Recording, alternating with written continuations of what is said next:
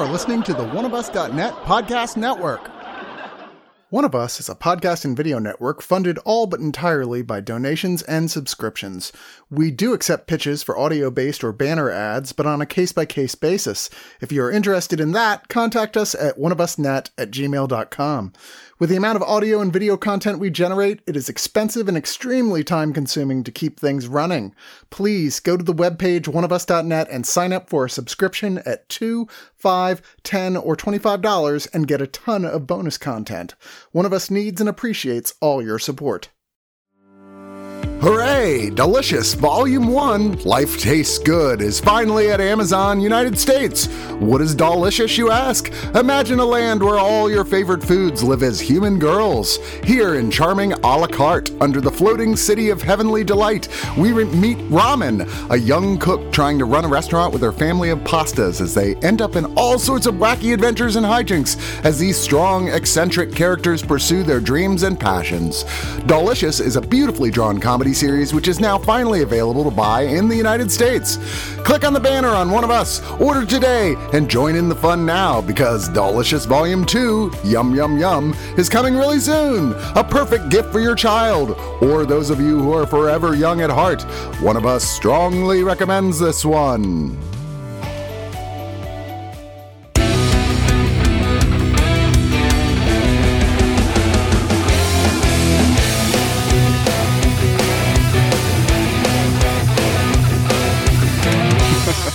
Hey, everybody. I'm not going to trip over my line. My name is Chad. I'm with LaWayne, TC, and Jordan. And it's I'm true. Not going to say hi, everybody, because LaWayne's just going to take me literally, as always. Hi, I remember LaWayne. This time. How's it going? We all understand love, what it means to be in a relationship, I think. I don't know. Maybe I'm just assuming too much. I can barely manage my relationship, you know. Chad, what? Chad, this is the first time hearing that you and I aren't doing well. That's really embarrassing for you to put that out here. In front of everybody. I kind of needed to put it out there. So now we can't back out. I was tired of holding it in. I just dated a Trill, so that was a completely different experience. Did they find you crying in a bathroom stall? Thankfully, no. Today's story, Rye Lane, coming out of Britain, Great Britain. It's the greatest of Britons. Anyways, so we've got Dom and Yaz, and this is basically a day in the life story of them meeting. Dom's in a very low place. You know, he's still not broken up over his girlfriend cheating on him. Yaz is kind of the quirky, like, say, British Zoe Deschanel of this story. Yeah, definitely verging into Manic Pixie Dream Girl territory. Exactly. Yeah. She gets him to open up and actually like confront his terrible relationship. And she's not really saying a lot of truths. So, you know, we're making assumptions, but this is a quick hour and 22 minutes, but it didn't feel like it went by too fast. Like, I definitely digested the story. LaWayne and I were talking about before we got in here, like how like easily digestible it was. It wasn't too overly complicated, but it was funny as well. Different situations and those moments where if you've ever been in a breakup or been in a social situation where you had the perfect thing to say, but didn't really have the wherewithal to do it. And then here comes this person that just totally brings it out of you in a matter of a day, essentially. The story is not anything new, but I think it's very quirky and cool and quick and fun. Beautiful. And beauty, oh man, so wide angles. Every chance it has, he is a wide angle. It does it. But I will say, yeah, you mentioned like this is a day in the life. What this really reminded me of, in a good way, it's like this was a millennial and Gen Z take on something like Before Sunrise. Oh, certainly, yeah, that's a good comparison. And I thought it absolutely worked for that because we have two absolutely perfect, charismatic leads in David Jonsson and Vivian Oparah. Their dynamic is just infectious. They are incredible together. And Great chemistry. Yeah, they really just take you through all of South London and filmed in such a way that's like, it's a love letter to this section of London as well. It's like, hey, this place is amazing. It also breaks up the narrative because it mostly, like, you know, 80%, 90% of this movie is the one day until you get into the third act later. But there are times when they're telling these stories where they cut to these vignettes and they like act them out like it's a stage performance. And then they're also the audience in that situation. Again, nothing that hasn't been done before, but they weren't overbearing. They didn't do it too much. They did it right when the story needed it. It kind of felt to me like if Master of None and Scrubs sort of mashed together. Oh, wow. Interesting. So take Aziz Ansari's predilections, the way he films New York so beautifully in Master of None. It's so cinematic, and it lives and breathes as a character as much as South London does in this. But then add in those fantasy sequences that JD has in Scrubs, as though Aziz Ansari was doing that at Master of None. It breaks up the rather typical romantic comedy tropes. It breaks up really nicely by giving us these looks at their version of stories and whatnot. It was charming every time it happened. As charming as that's the word of the day for this movie for me. I can't. The actors are charming. The storytelling elements, the production design, and you're right. This is a beautiful looking movie. It is stunningly good looking. And has a brilliant soundtrack. Yes. Yeah, with no obnoxious needle drops. Sometimes with more typical cliche rom-coms, they'll throw in whatever the hot song is of the era of, like, right now. Like, there's no Taylor Swift in this, right? It's not giving you any, like, typical needle drops. The needle drops. Who needs Taylor Swift when you have A Tribe Called Quest? Yes. I was gonna say, yeah. The main mission is getting an album, Tribe Called Quest album, back from an ex. Tangentially off that, Tribe's entire discography has finally been released. I don't know if you guys were aware that was a very protected library of music due to some dispute over copyrights and whatnot. So, okay, look, I'm a white girl in my early 30s who grew up throughout the 90s. Yes, I am aware of A Tribe Called Quest very much. Well, it's hard to get those albums in some regards, but anyway, the whole mission of Yaz, at least her half of the story, is to go retrieve the album that she left behind when she dumped her boyfriend. One of the things I got a kick out of that scene, when they first show up at the boyfriend's house and we're trying to figure out how to get in, there's like literally there's no criminality to what they do. Like, they get there, they're like, shit, the door's locked. What do we do? Like, nobody breaks in. Nobody physically does anything. Nobody suddenly has the skill to pick the lock or anything. You're like, shit, let's go talk to his moms. And they're delightful too. There's a barbecue going on at the ex's mom's place. And so you get to meet other weird little characters in there that, well, actually throughout this entire thing, but in that particular place, you find characters that force Dom to deal with a lot of his own stuff. So even when they're on the mission for Yaz, most of what they're doing is forcing him to deal with his own thing. His anxieties and his timidness. Yeah. If you watch, movies in general, but specifically rom-coms, when things are being set up and when a payoff is coming in, the first act of this movie, Yaz and Dom are following each other around and figuring each other out. And she's kind of trying to open him up, and he finally reveals that he's got to go meet his ex and his best friend who cheated on him. And they're going to smooth it all over. And she's trying to be like, well, come on, I'll come with you. And he's like, nah, I'm gonna face this shooting squad by myself. And it was great because what's coming, and especially when he sits down and the way it was lit, there was a fourth chair there. I'm like, oh, I can't wait. Everything was motivated, everything made sense, and maybe that's giving too much away for some people, but it's a romantic comedy. Most of the people who are going to watch this aren't us. I will say, I do like the idea of a restaurant where it'll just keep bringing slabs of meat and chicken to me until I say stop. You've never done a Brazilian grill before? Yeah. That's what that was. No, I've never. Light, go light. Yeah. I live in fucking rural Arkansas. Do you think I've had many chances to go to a Brazilian restaurant? You got like one big city, right? Like Cowboy Sylvania. Or I don't live anywhere near Little Rock. Well, Jordan, if you're ever in town, we're going to take you to Rodizio Grill. It's all you do is put a stop and go light on your stomach, mm-hmm. and it's amazing. Something I appreciated in that scene is the introduction of his former classmate friend. Oh yeah, his best friend is not a bad guy. No, he's not. He's a dope. He's a doofus. He's a dumbass. Like he's just he's a charming himbo, basically. Yeah. That's what he is. Yeah. You get the appeal. I kind of would like to hang out with this guy. I mean, he's a bit of a fucking idiot, but I feel like I can get along with him.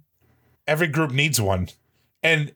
I honestly, besides Dom and Yaz being my favorite characters, he was my favorite character because he was so oblivious. He was absolutely hilarious.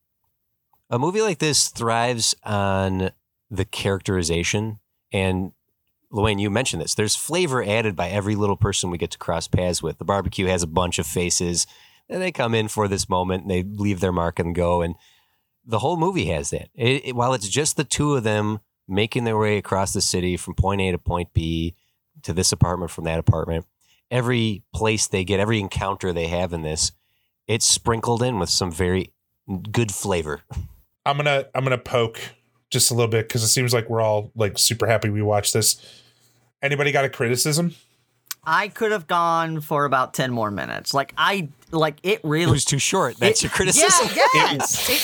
I usually don't have that criticism anymore. But yes, this was a little too short. I could have had easily 10 more minutes. Yes, it's a breezy 82 minutes. It really just flew by when I was able to watch it last Friday. I just got right home from therapy. I was like, okay. And I thought...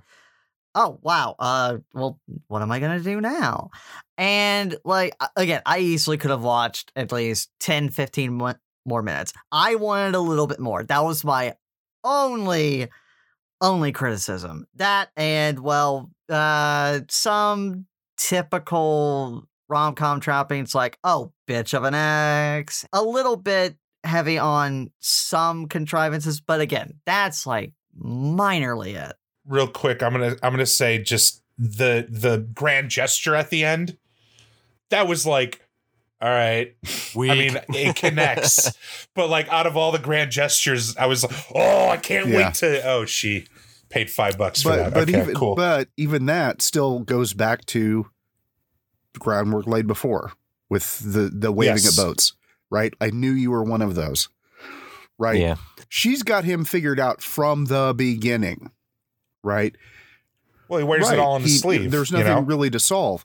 But the transformation in him, we talked about, this is basically a day, except for the third act. And the character arc that he goes through all of that, is both amazing and believable. Yeah, because there's a believability in here. Yeah, I think because that was one of the words that I thought of besides beautiful when it came to this movie was, I believe that this could be a thing, right? I'm not really a big fan of romantic movies for the most part because they're, for me, formulaic in a way that I just can't ignore sometimes. And the few that I do like are unconventional. This one hits most of that stuff, but I don't care because I like them. I like where they are. I like what they're doing. And I actually believe that they could be these people.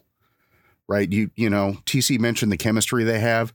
They are amazing almost immediately. Even when they're separated by stall doors, there's already this weird communication going on between them. Also, I was super pleased to see that the gender neutral bathroom actually was gender neutral and not just one of them in the wrong place. Okay, that was such a great. I will say, I do love the opening of this movie, how it goes overhead of the gender neutral bathroom, and you see what's going on in just every stall, and I'm just like, this different story. Okay, every stall. This could be its own movie, just seeing what the fuck is going on in the stalls of all these people.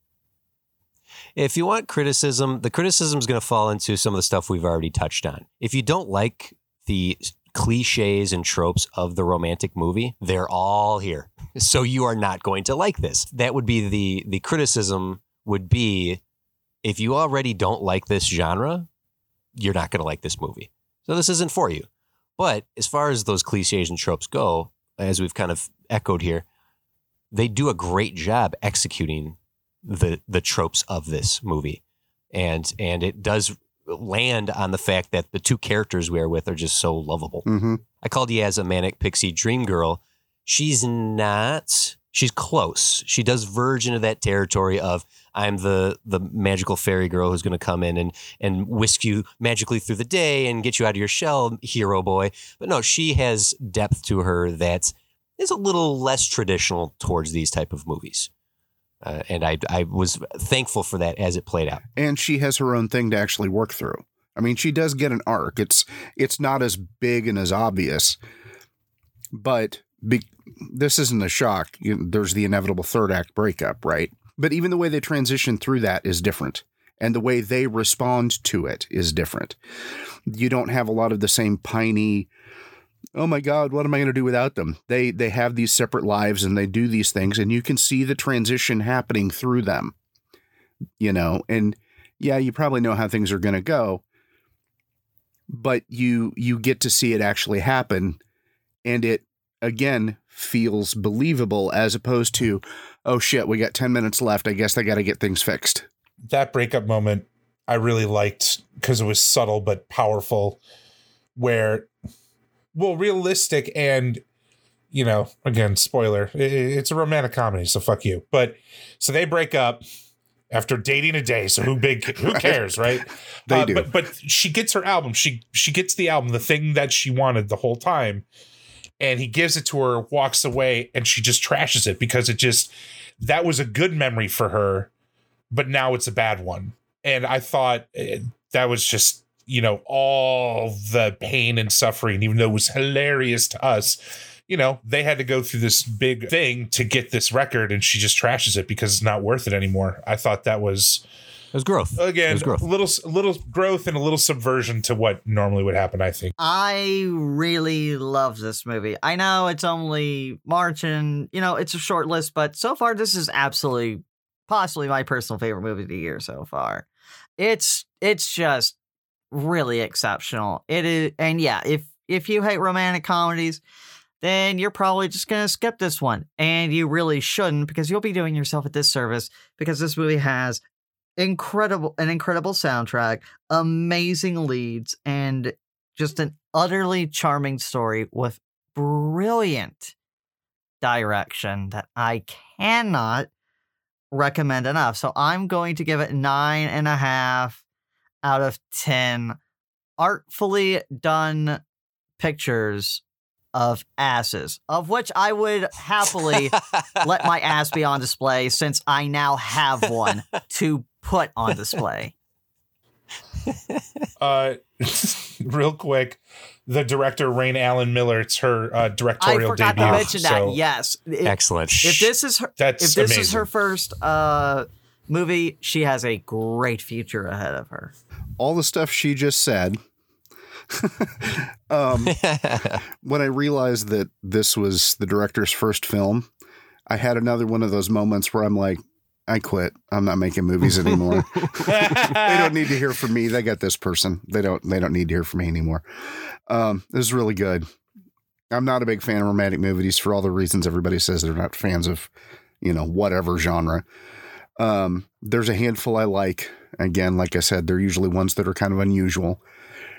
This one's not that unusual, but in some ways it really is. First of all, nearly the entire cast is not white.